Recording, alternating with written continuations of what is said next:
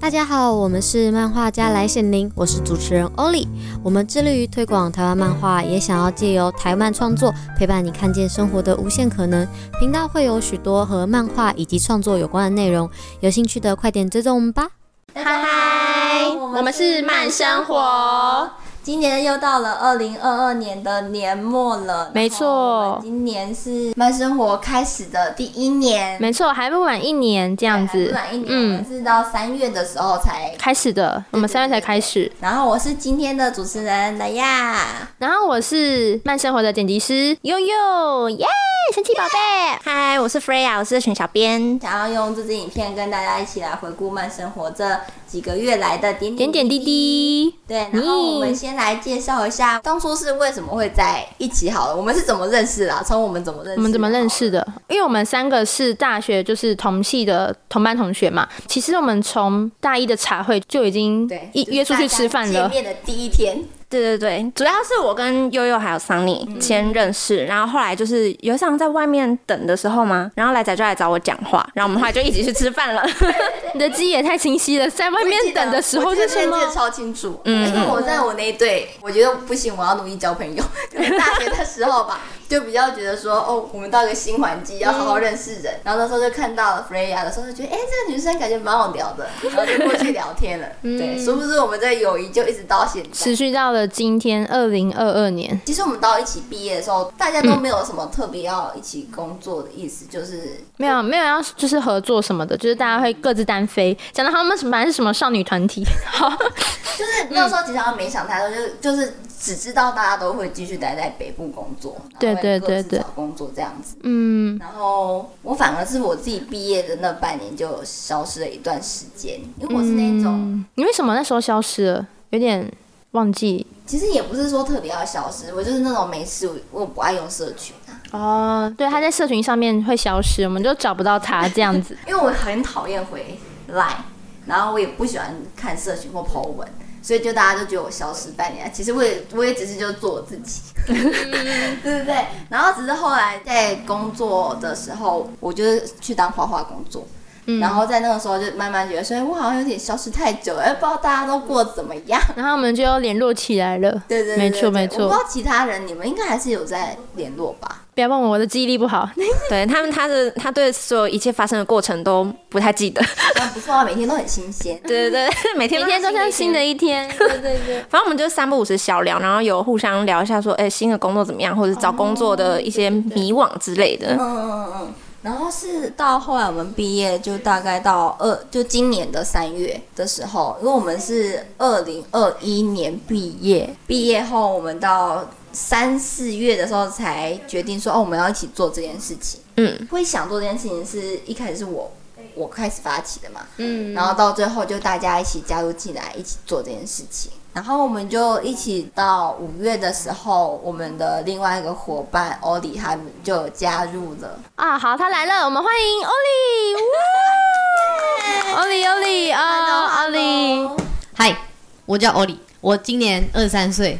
刚毕业于四星大学，我之前是就读数位多媒体系，然后我后面的这些朋友们，他们都是多媒体系的同学。那因为他们之前是打排球，我是球精，然后我们就借此认识了。之后转系之后呢，我们还是有维持联系啊。怎么会进来这里的呢？其实是当初是莱亚跟我们讲他的规划，然后他的计划，我们觉得哇，天哪，好有趣，感觉我们真的可以为这个社会或者是为这个产业贡献那么一点点。而且我记得那个时候，因为你比我们晚一年嘛，所以那个时候你在加入前的时候。因为你在那个时候，其实你很忙，你要忙毕制，就是我们在忙慢生活的东西的时候，你也都在忙毕制。哦，准备准备毕展，就是还是有用那个 Line 啊或电话一直跟我说，我是真的，我是真的，就是一直关心我们的近况。对对对对，哦，我觉得你们做的内容很棒，然后我是真的就很想加入这样。然后我还记得印象很深刻，是他一毕制，第二天哦，他都还没有毕制完哦，他就打电话跟我说，等一下我我是真的可以加入哦。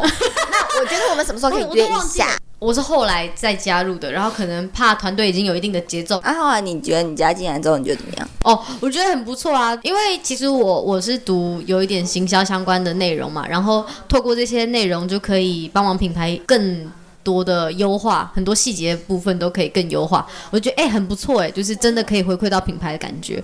然后之后因为自己本身很喜欢。透过声音去传递一些故事跟讯息，然后也有在品牌成立 Podcast，我就觉得哇，天哪，我真的做了一件很大事，而且是我很想要的事。而且我每次因为平常去做 Podcast 的时候，都是我跟欧里一起去。哦，对，就只有我们两个。对对对，然后每一次他去的时候，他就说，我好开心可以访问到老师。对，而且其实好兴奋。对，而且那时候有一次是我还记得，我很印象很深刻，就是我们那时候去 FF 的展览，嗯，对，哦、然后我们遇到了一个出版社。结果他们就很热烈的跟我们分享他的内容，海泉文化，海泉文化。我们那时候有跟他们合作录一集 podcast，很热衷于传递台湾的文化跟那个台湾的特有种等等的。我就觉得哇，听了很感动。我一离开他们的摊位，我就哭了，我爆哭了。哇，还有一个专家他说，我觉得他们好用心。我虽然不是这个产业的人，但是我真的透过莱亚的视角，知道这边有一点点问题，然后我们真的可以一起去实践帮忙他们。嗯，我觉得这让我很感动。就是其实我们后来都蛮顺利的，就是内容就是轨道上跟 SOP 上，其实就是我们慢慢铺上轨道。后面我们的最后一位团员文青就加入了。嗨，我是文青，也可以叫我和牛博士，耶、就正式加入应该是九月底。我是社群文案，然后慢说书的文案。那你那你的本科系是做一些社助哦，我本科是读口语传播，我算是半路出家啦，因为我自己很宅嘛，就是很喜欢看动画、漫画，也很喜欢打游戏，也自己有本身有在关注台湾的图文创作。之前在学城认识悠悠，耶就是对，因为认识了悠悠，所以我有关注他的就是社群，然后就发现哎，大概从今年五月五六月的时候开始，他会分享一些慢生活的动态，然后就问他说，哎呦，这是什么？你们是在创业吗？然后悠悠就大概跟我讲这些事情。然后后来到今年大概八月的时候，因为公司呃，我现在有在实习，然后公司跟我约谈，然后我有受到一些挫折吧，所以我就想说，诶，那我是不是可以朝我真正自己想要做，就是译文推广这方面来试试看？然后我就说，诶，悠悠，那我可不可以跟你们？就是慢生活，就是看看怎么去协调，看能不能有贡献的地方呢？呃，就把莱亚的资讯给我，然后就跟莱亚聊了一些，就是可能台湾图文创作圈啊，或是业界生态一些我们看到的现象，不一定是问题，也有好的地方。嗯、发现就是我们喜欢的口味还蛮对对得上。对，就每次说，哎、欸，我也喜欢那个、欸，哎，你也喜欢那个东西。对对对对，反正就是在这样子的契机之下，莱亚就说，那我们要不要先见一个面？然后聊聊天，你们相遇之后，然后呢？你们聊了什么？其实我们相遇就是我们大家见面那一天，而且而且那天超那天超那天超超崩溃，就下大雨，然后你肚子痛对不对？我肚子痛到爆，我见面的第第一个瞬间，我说对不起，我要先去厕所，然后我就去 冲去厕所，老塞，真的很很惨烈。反正初印象的就是感觉天哪，我好荒谬，我这个人在干嘛？哎，结果没有发现大家都蛮好相处的，嗯，而且我觉得我们团队大家的个性都还蛮有很理性的人。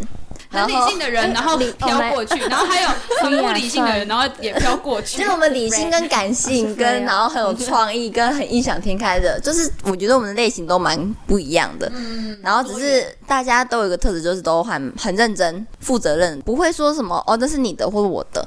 然后就大家真的有需要帮助的话，都会很愿意为大家，就是哦，那我可以帮你什么？那我们接下来可以做什么？都是很互相的。我觉得我们团队间不会有那种哦，这就是你的工作啊，或者是哈，为什么东西没有做完这种感觉。我老实讲，我一开始加入，因为你们都有一个专业技能嘛，就是可能数数媒方面的专业，很会剪片，或是很会用动画，或是很会制图、录音这些的，就是有个专业技能。那因为我学本身是口传，口传它就是没有一个特别的呃专业的，比如说电脑上面的技术，他学的就是比较偏软实力，可能你的逻辑思维等等的东西。然后其实当下刚开始我是蛮没有自信的，因为不管诶，其实不管是在求职上，都会要求有那些专业技能来说的话，会比较吃香。嗯、对，呃，刚开始我就想说，哈，我就只有就是文字能力的话，我能够给这个团队什么贡献？可是莱亚他就鼓励我，他就说，因为我很喜欢就是追根究底去查一些奇奇怪怪的东西。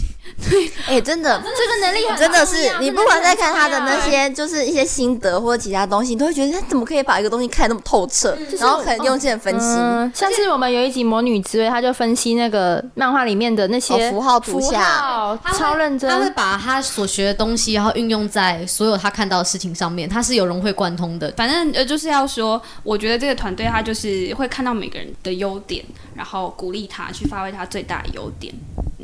那我们现在来大家讲一下自己在加入之后有没有最印象深刻的事情好了。那一瞬间就是我我被部门资遣了，耶、yeah！然后又哇。然后就是这对你需要讲清楚点，你是在什么部门之前哦？就是我本来是在那个一个影音部门，然后做剪辑嘛，然后那时候就是我就发现到后期工作越来越少，越来越少，然后每天去公司就有点开始嗯不知道做什么，就是我会稍微做一点自己的事情，所以我就每天都很准时的上班，然后很准时的下班，然后回家就是上班你就不会很累嘛，所以回家你的精力就会很好。我觉得那时候就是产片的速度特别的快。我想说哎。欸你不是每天都在上班吗？你怎么有办法产这么快？然后他又默默跟我说，我在上班的时候做，而且刚好你们那时候在居家上班，对不对？没有一阵子居家上班。对，我们有一阵子居家上班，然后我就可以在家里剪男生活的片。好到就是哦，我效率之快，你怎么那么快？那种感觉，像换了一个 CP。然后结果那时候我还没有意识到，就是我可能要。被资遣，然后我就还很快乐想说，这份工作真的很轻松，我觉得好棒哦，我没有危机意识，你知道吗？然后结果到最后，就突然有一天，主管就把我找进去，我就觉得不对了，这真的不对。然后他就说，那个因为我们部门的什么。某些考量，某些关系，所以部门要解散了，所以整个部门要拜拜。然后就啊，好。可是就是他们留下来，他们也不是那个部门的，他们可能去当经纪人。对，反正我们公司是做一些有点关于新媒，就不要讲太细了。印象深刻，在慢生活里面发生了这件事情，因为我们其实在一起的时间算几个月，但是你就是有哦、呃、大起大落那种感觉。对，我那时候真的经历很多事，除了这个，还有。因为那时候就搬家嘛，搬到搬出来住，也是第一次搬出来，然后很多事情啊，买买家具啊，然后要要准备很多事情就对，然后就很忙乱。嗯嗯嗯，Freya，Freya。我可以讲两个印象比较深刻的，第一个应该就是其实算是日常啦，因为我是负责社群小编跟专栏文章撰写嘛，就是写慢说书，就是每看完一本漫画结束之后，想说天哪，这作品太赞，然后脑海中全部都是满满的想法，就觉得太赞了，推爆推爆这样。然后但是呢，因为呃我们的心得就是由大家一起叙述自己的感想，然后再同整给大家看，这样子就是比较。多面向跟多元化，然后每次就是读完大家心得，然后再加上自己的，然后要开始打的时候，就觉得好多东西，好难哦！我不会说话，我不会写字，然后什么什么的这样，然后觉得很痛苦，然后想说呃，然后就说嗯、呃，来仔，不好意思，我再多个两天哦，这样子，然后这就是一直频繁发生，但是每次写完之后，还是觉得蛮满足的，嗯，就觉得说哦，天呐，有把这个故事就是好好的介绍完，然后希望可以让大家看到这样。那你现在写还有这种感觉吗？现在哦写完的时候还是会有啦，嗯嗯嗯，但是就是过程比较煎熬一点，就是 在挣扎这样子，嗯嗯嗯。嗯，但是对写完还是蛮开心的。然后另外一个比较印象深刻就是第一次，因为我之前其实是没有看什么漫画的，就不管是台湾漫画还是国外都比较少看这样，只是我就是自己很喜欢图文创作等等，然后。那个我那时候第一次就是跟着慢生活去看那个台北，然后人超多的那一场哦，CWT，CWT，然后那是我第一次去看这个类型的展览，嗯嗯，然后那时候就是跟奶奶去，然后我就是一路上就一直问奶奶，我就说什么是建本啊？然后那个那个是什么意思啊？你们是去今年的 CWT 吗？对，今年我有去那一场。那场人好多，哦，超多，对啊，然后我就一直问，说是，嗯、呃，平常就是之前每一年都是这样吗？那他们一年三场是怎样怎样？反正就是会一直问很多相关问题这样子，然后就觉得蛮有趣的。那你有没有印象深刻？就觉得说，就是完全没有接触过这领域的感觉？有哎、欸，不知道该怎么说。而且平常其实我就觉得说，进去之后应该就是有一种看到全新世界的感觉，但是应该不会到说很。疯狂的爱上他们吧，因为毕竟是之前比较少接触到的，这样跟兴趣比较不太一样。应该说，因为 CWT 它比较多二创的，摊对对对对对。然后我记得我们那时候在里面逛最久，就是那一排原创。对对对对，我们在逛超久，结果我也大爆买哎。对呀，我真的没有料到我会这样子。我们大概是在那个原创的时间，大概就是一层楼的时间。像地下室大部分都是二创比较多，摊位也比较少。我们地下室其实没有待很久。我本来就是比较喜欢原创的东西，所以那时候我在看原创，就是哇，这里好棒。哦，那里很棒，然后就中间过程也跟创作者交流，其实那过程是很开心的。对对对对对。后来就是除了 CWT 有再去其他场次或者其他活动，今年不是有去摆台创季嘛？嗯。然后去摆台创季的时候，很多人都说：“哎、欸，你们是慢生活。”遇到大家记得我们呢，很开心。那时候我们光是在排开场的时候，我们就默默听到有两个女生总会说：“慢生活呢。”那我就想。对对对对，对，我还想说，哦，有人认识我们，就从什么都没有到已经有人知道我们，然后到我们去跟他们聊的时候，他们说，我有看的东西，我觉得什么什么东西很有趣的时候，就会觉得说，天哪，我们做的东西虽然不时间不长，但已经有人看到，就是那种欣慰感很强烈。对呀、好感动。嗯，那欧里呢？哦，其实我最印象深刻就是上一次去 FF 跟海泉文化那一次，嗯，就是哦那时候讲完我真的很感动，就是感动到我觉得哇，我天哪，我做事情真的有点意义，然后他们也很热情的跟我们讲说，我们之后有什么新书都可以寄给你们看，嗯、然后我就那次觉得哇，天哪，真的是太让人感动了。那第二次印象深刻的是，就是我们那时候去台创界，我们摆摊，那因为我们是摄影组嘛，所以基本上我们就是跑来跑去的，不断在拍摄，然后我们有聊到一个创作人。他叫做什么回收啊？只好回收，哦、只好回收。啊，在那那时候我们在拍摄的时候，他就跟我们讲了非常非常多巨细迷的对分享剧情，对对对对，然后还跟我们分享说，哦，他之前遇过的事情什么，就会让我觉得很感动。就是我们好像真的可以跟他们讲到很心里去，然后我真的可以理解他。对，在某一个经历或者是某一个层面，我会觉得我们灵魂碰在一起了那一瞬间。哦，灵魂碰在一起。没有，就是觉得就是有一种哇，好好好感动的感觉。好，换你哦，换我吗？呃，因为我才加入没多久嘛，就是我从九月底到现在大概两个月左右，然后，所以我印象最深刻的就是这两个月内的事。第一件事情就是，呃，原本是定时，原本有一次是十月八号要去录那个金曼奖，嗯嗯嗯，结果那个礼拜直接确诊了金曼奖啊，那一次真的是大悲剧，哦哦哦，那一次全员确诊，全员确诊，就是几乎大，因为我们的摄影组本来是。我佑佑，然后跟哎，还有哦文青，对对对对。然后那个时候我们就真的，大家所有人都确诊的时候，我就想啊，本来是我们三个要去，对啊，我就想啊，那那那，然后我那段时间就确诊，就很印象深刻。那时候莱亚就给了我一个一个任务，就是那个巴拉格，然后写心得这样子。然后我就想说，因为我之前都是喜欢图文创作，但是比较少在关注台湾的漫画。然后那时候。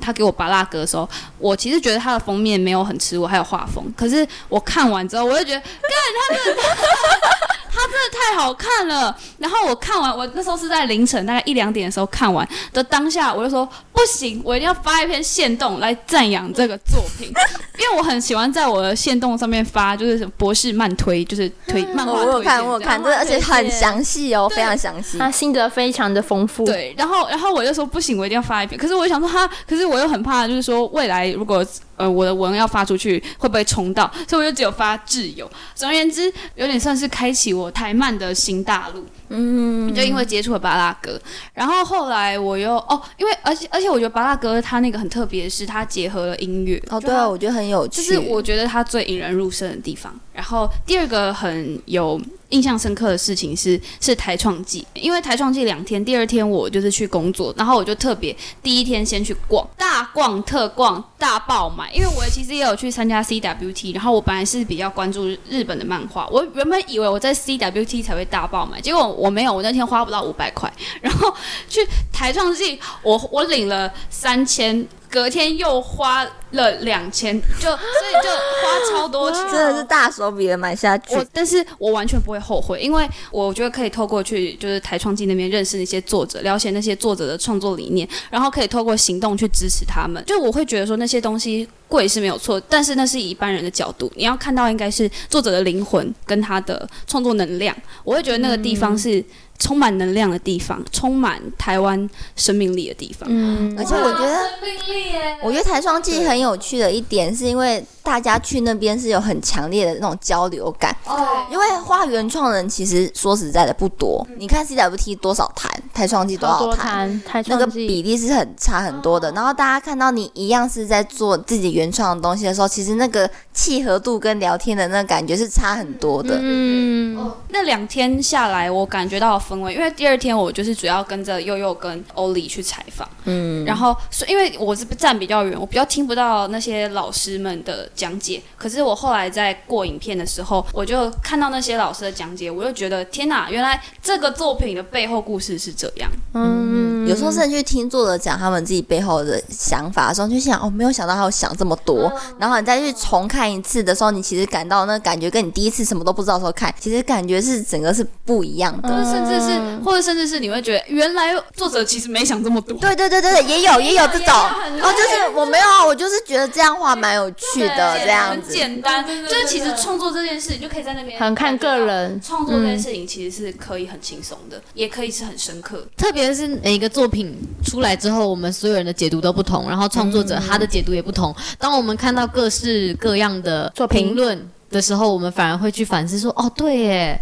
或许还有这种想法，嗯，欸、对耶，或许他是这样想。这样 Freya 应该很多感受，对啊，哦，大家的想法都很不一样，是一种视野更开阔的感觉。嗯嗯，因为我觉得我们就是因为我自己是因为就是觉得大家的想法跟论点应该都不太一样，才会觉得说我们在写整个心得的时候可以用会诊的方式，因为我们的个性跟喜欢的类型其实都差蛮多，然后各自的领域也不太一样。真的看到点，像我自己看到点，我就很常会去看到比较技巧性的东西。哦，然后像文青看到点，他就很常都是那种钻研的很，就是那种很学术性的，对，然后就是每个漫画文本分析在弄，对对对，我就觉得很有趣，就是报告，原来这个东西还可以这样看的那种感觉，就希望就大家在看我们东西的时候，也会觉得哦，原来还有这种很多不一样的想法，嗯，然后我自己以我自己来说，我觉得印象很深刻的事情其实蛮多的。真的蛮多的，像他这个是来要大爆分，来要大爆分也没有了，我我就简单讲两三件事这样子。好，我印象最深刻的第一件事情是我在还没有真的开始大家聚集起来做这件事情的时候，我第一件事情其实是想说，我其实对业界没有很了解，然后我那个时候就密了曾老师。真的、啊，我之前因为课程的关系，我有认识曾老师，我当就是老师有带过我这样，但是因为我就是那种很内向的小孩，自己讲内向的小孩，然后所以我就其实，在上课的时候没有跟老师讲到什么话，但是我就觉得说，哦，我想要做这件事情，最熟的感觉就是应该是曾老师，就传了讯息给老师说，老师不好意思，请问老师有时间吗？方便就是可以跟老师聊一下，聊聊。就关于台湾漫画这部分嘛，嗯，然后老师老师真的很阿萨也就说哦好啊，什么时候？然后我们就大概两天后就约出来，然后就整个哦哦。好有行动力哦，老师好棒，而且超级给力，而且我们那个时候真的是我问老师什么，老师真的就是给我很多想法，跟就是很多业界专业的想法这样子。然后那个时候，哦，我们结束聊完之后，老师就说，哦，其实我原本这天出来的时候，我是在想说，会不会是这个学生遇到什么压力，会不会今天出来的时候，这个学生就想不开什么的？对对对对，老师一开始是这样想的，对对对对，老师一个佛祖佛祖心肠的救济师，对对对，就今天想说，哦，没有。老师，老师，他就说哦没有，啊后来看到你们这样很正面，觉得很好很好，所以第一件事情是我觉得受到很大的帮助，这件事情是。很让我没有想到的，因为那个时候我们一讲这件事情，然后就说哦，那你们如果之后有要找，就是老师或什么的，就可以找他，没问题。所以我们就最前面的时候，老师就马上来录我们的 podcast，然后也是分享了很多不一样的经验，大家呃可以看影片。就没想到那么厉害的老师，就是很愿意帮助我们默默无闻的这群人。对对对，其实不止曾老师，像是日下找老师或是 home 老师，各是就是各个老师，就每一个人听到我们在想做这件事情的时候，其实给的想法都非常非常正面，跟很想要给我们很多助力，像是艾利佑老师也是，然后嗯，每个老师真的《画毛又转》的非常好看，对对，超好看，一定要去看。老师人真的很好，真的就是你会觉得说，你今天你没有在做这件事情的时候，你觉得大家都是各自奋战，好像没有人愿意做这件事情。但是你出来做的时候，你会发现其实大家都很愿意支持你，嗯，那种你会觉得你不是一个人哦。就是一人孤军奋战，对对对的那种感觉，就像我们那个时候，我一讲出来，你们大家都会觉得这件事情很有意义，然后也想要做。我本来因为我想法很负面，所以我是一开始的时候，我都会觉得说，我可能应该是一个人过劳死，然后做。好黑暗哦！但是莱雅也真的是过劳，我觉得我还好啦，我觉得这真的还好。然后哦，除了这件事情以外，我另外一件事情是因为我。本来认识的创作者其实也没有到很多，就是我虽然有在画画，但我就是很懒得用社群。但是因为透过这件事情，我认识很多其他创作者，然后有认识红唇，哦，对，然后红红唇我觉得很有趣的一点是，对对对，嗯、然后因为他自己有在划龙舟，对，然后红唇老师现在就根本就是一个龙舟的龙舟号召员，对，他去台创季那天采采访的最后，直接把他还把划桨带去这样子。台创季，不要不要划龙舟，对 对对。是，对对对对对，而且而且最好笑的事情是，老师他没有印名片，没有印印什么东西，他就说说，他就说 哦，这边这边是我们那个龙舟的 IG，你们可以追，然后没有他自己社群的 IG，我就想老师。他完全没有放他自己的 QR code，老师你怎么了他放龙舟队的 QR code。他个人社群，他更在乎龙舟队的真才。对。对对对对对对，他更在乎龙舟队的荣耀，有没有？然后另外一件事情是，我觉得访问过这么多老师之后，然后跟其他人接触之后，我觉得大家有一个很强的共识，就是，嗯，这个产业没有不好，而是这个产业少了。大家多做一点什么的那种感觉哦，大家如果再多做点什么，就会变得更好。嗯、对，就是大家，你你去看各自的东西，其实我觉得台湾大家都很擅长自己工作。你说中小型企业，其实也是有点类似这个概念，所以大家都会觉得说，如果我自己能做，我就自己做就好啦，我没有必要就是跟人家合作干嘛的，因为毕竟你合作，你还是会有沟通成本这类的东西，或是人际关系的磨合。合作成本呢？对对对，嗯、这其实也是一个还蛮需要去克服的点。但是就是哦，我要套一句，就是艾利欧老师非常。爱讲的一句话，就是一个人可以走得快，但是一群人可以走得远。对，对，老师每次我们见到他，对，我们都会听到这句话。都会一起复诵吗？一个人可以走得快，两个可以走得远。什么通关密语还是什么邪教？邪教，邪教。之后应该就会上架，就是大家可以去听他老师在片开头跟在结尾都是讲这句话。他希望可以给创作者就是这个道理。嗯嗯嗯。所以我是觉得这这句话我也是非常认同。就是如果今天我们在做慢生活。只有我一个人做这件事情的话，我可能光做社群就很吃力。可是因为我们有大家一起在做这件事情，我们才可以又有去用 Podcast，又有去用网站，又有去用影音这方面，是可以让我们发展的更多样，然后我们的内容可以更有趣。所以我觉得大家在就是在做这件事情的时候，如果有感觉到团队里面人做的开心，跟大家看的东西觉得诶，这个东西有趣的，我都会觉得是会让我自己会觉得很欣慰的一件事情。嗯，对，我就被回、哦、被回馈的感觉。对对对，我觉得就是虽然说做东西不是为了要让人家说哦，我觉得你做的很棒。但是你今天你做的东西是有被人家认可这件事情，你心里多少还是会有一点哦，我觉得自己做的东西是有价值、有意义的事情。嗯，对对对。那好，我们就刚刚就分享完，就是我们这一年来的点点滴滴。当然会希望说，我们二零二三年的时候可以继续大家一起努力加油。没错。然后是希望大家二零二三年也可以就是有梦想就去追，然后有喜欢的作品一定要分享给我们。然后我们未来也会就是有更多。不一样的内容。那好，那我们就让大家就会就分享一下自己二零二二年最喜欢的作品，台湾漫画作品是什么？那悠悠，你最喜欢什么？哦哦，好，嗯，我先好，我最喜欢的呢是《猫与海的彼端》还有《猫妖传》这两部，我觉得都很赞。像是《猫与海》的话，我觉得它就是剧情刻画的非常深刻，那个情感真的是对。然后我还有去他的签书会，我觉得哎、欸、很开心，看到老师，老师还说我穿的很漂亮。好，呃，不是重点。好，然后再来是《猫妖传》，真的很好看，我真的很喜欢它的剧情，就是它那种比较少年向、比较战斗类的是，是台台湾漫画是这么精彩的，我觉得嗯，还蛮冲击我的，而且故事题材也很好玩。那时候去采访，你去采访那个艾利欧老师，哎，你们不就问说为什么会选这个主题？然后老师就说，因为有猫啊。对啊，大家都 爱猫，对，大家都爱猫，没错。今年金漫奖就有三部跟猫有关的哦。嗯，我最喜欢的一部是《渴望末日的魔女与她的魔王》。超长，超长。我觉得 对，作者是坤坤。哦，这部不是商业作品，这部是老师他自己的，算是比赛作品。嗯，他参加巴哈的比赛作品。反正我们之后说书就会介绍这部漫画。我觉得它是，嗯，像是如果你之前并没有很很常看漫画或接触漫画，但是你又很喜欢图文创作或是绘本的话，这个就很适合，就是刚入手的时候来看，因为它就是带着有一点点绘本风的感觉。而且我觉得它的分镜很有趣。对对对对对，他会一直用那个框架去用打破框架的方式去画他的风景。对对对，它的内容的那个故事转折也是有点这种意味，这样、嗯、我觉得很赞。推推、呃、推推，我是欧里。呃，我的部分我我最我最推的是两本，一个也是入围金漫奖，然后它是《大猫族再见妙东》，然后另外一本李悦老师的《失业杀手互助会》，我我记得 C C C 上面可以看到，C C C 上面可以看到非常好看。嗯、先讲前面大猫族的《再见妙东》，就是那个漫画呢，它是在人跟猫咪、人跟动物的情感描绘的很很很细腻，然后到后面呢、啊，会有有点反思人类这个物种到底是不是好的。虽然这个问题有很多很多。答案，但是大家可以去看这本书，我觉得很有意义。然后另外一本呢是《失业杀手互助会》，它的内容呢主要就是在讲杀手失业，然后大家互相帮助。哦，好精辟哦！讲真的非常好看。我觉得李约老师他在每个角色的刻画上面很厉害，然后还有他的画风偏美式，然后他世界观也非常完整，然后还有就是他的分镜表现非常的细腻。就他很多小东西，他可能。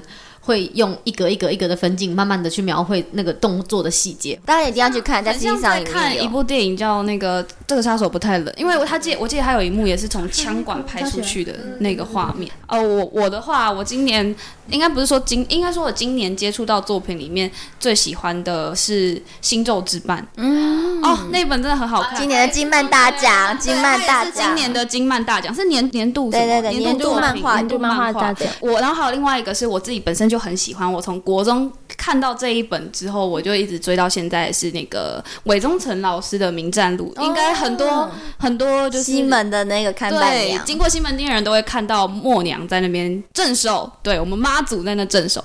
然后而且老师的那一部还有翻拍成那个舞台剧哦，是跟那个明华园合作，对对对对对，很有趣。它还有桌游。哎、欸，我觉得我觉得那一本真的很厉害，它的分镜，然后还有它的那个那个动态感，我觉得韦忠诚老师真的很厉害。呃，那个星咒之绊的部分是我今年接触到，也是因为加入慢生活之后被推到这个作品。然后因为一开始我看他的画风并不是特别戳我，但是我就想说不行，我要耐下性子把它看完。哇，我直接两天就看了九十几话，我直接用干的把它干完了。因为那个老师叫穆西亚，然后我觉得穆西亚老师他把他自己的旅行经验跟他自己很有兴趣的塔罗跟占卜都融合在那。而老师他是在世界上有在周游列国，对，我觉得就是真的经验很丰富，旅行，对对对对对。所以我觉得你你可以在那部漫画里面看到是，就是有点像是异域风情非常浓厚，然后又加上台湾人本身就很喜欢研究的一些星座的概念，就你你就会对那些概念有所熟悉，然后你会发现，哎，原来星座背后有这样的故事，然后星座故事它传统的。原始的故事之外，你还可以看到不一样的创新，因为一些战斗技巧什么的，它其实是有融合一点点爱情跟一点点冒险在里面。应该说冒险是绝大成分，嗯、但是我觉得，因为我个人没有很偏好看爱情的东西，但是那一本我完全吃得下去，因为它就是在冒险里面找到爱。哇哇，好会介绍，好会介绍，太会讲了。我觉得在后面我要怎么办？老师，你真的画的很好看，我超喜欢《星咒之伴》，我我觉得他就是浪漫版的猎人，超好看的，这么这么高的评价，他真的很好看，真的很恋很高评价哎。作品，我我就我自己以我个人出发点了，因为我也我也看过猎人，我也是猎人的大粉丝，猎人真的好赞，我好爱，真的很好看。可是我觉得，我觉得他就是浪漫版的猎人，然后充满异域风情的猎人。而且那个时候你一看完，你就马上说，我觉得我们要做一个专题，好好去分析这个东西。孟西亚老师的那一本就是星座之绊，我看完之后，我发现里面有太多可以分析的符号，然后我就立刻跟莱雅提说：“莱雅，我觉得我们要开一个专栏，专门在细腻的分析这个作品，然后可以旁征引喻，什么鬼，就是可以找就各种资料把它结合在一起，然后做一个非常详细的那种。我们可以邀请唐綺阳一起吗？哇，有请得到国师，我们就真的发达了。是啊，我真的觉得，我真的觉得，对，哎，如果可以请到国师，我们真的很屌。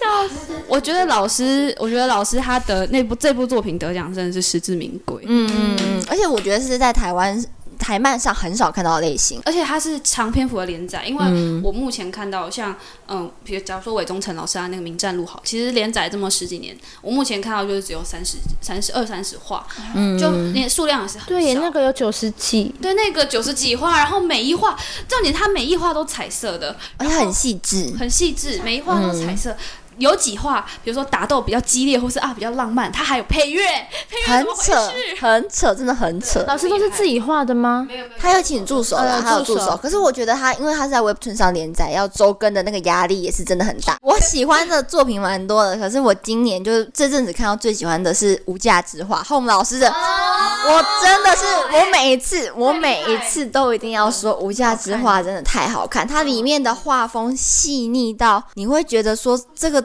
这个东西根本是个画册，你截取一块都可以变成一幅画，超级美。无价之画是在讲台湾的画家杨三郎先生的故事。你就算完全不知道这些故事背景，你去看，你也可以感同身受，理解到说他为什么对画那么执着，跟他对画到对他来说是什么，还有他自己在这段作画过程的心路历程。我觉得老师他用一个很有趣的角度，跟他自己在解读过后去产出。这个内容是让我觉得说，我看了之后很深受感动。无价之花上下两集真的是，是彩色的耶，彩色的，已经告白，已经。我跟你讲，我我们我对我们那时候，因为我们今天也有访问那个 Home 老师，很精彩，一定要看，一定要看。我另外一本一定要推的是《无能恋爱智商》，非常好看。非常好看，在 CCTV 上连载，跟梯子啪啪走是同一位作者，对。然后《无能恋爱之商》这部作品，它是在讲说一个总是喜欢上。直男的 gay 跟的一些在大大学之中的一些趣闻，然后跟他自己的感情经历这样子，然后我就会觉得这部他不管是去在做角色上方面的刻画，跟他的梗真的是很好笑，很有趣。当做一个就是趣味小品，你去看，你也会觉得很有趣。然后在后面你都了解这些角色人物之后，你。在后面的故事，他又慢慢的带入更深层的感情的时候，你会很容易被带进去。就算他是用四格的形式，然后老师的角色比较 Q 版，但是你不会觉得说这是在搞笑，你会很深深的被这个作品吸引。非常推荐大家去看。哇，已经出单行本了，大家也可以去买尖端的第一集。大家太会讲了，对，我听了很想要去看呢，真的很好看，真的很赞。那今天就是很感谢，就大家，我们很开心，今年可以受到很多创作者的帮助，然后也希望未来我们可以继续在这条路上前进，再接再厉。嗯，然后我们会继续做好，嗯、努力做好好内容。然后如果希望我们就是在那个在谈什么作品或拍什么内容的话，都可以在下面留言跟我们说。对，然后那就这样喽，大家二零二三年再见，拜拜。如听完觉得不错，或是有收获的话，都欢迎到 Apple Podcast 上帮我们按赞哦。如果有想要对我们说的话，或是觉得哪里需要改进的，都可以留言给我们哦。我们下一集见，拜拜。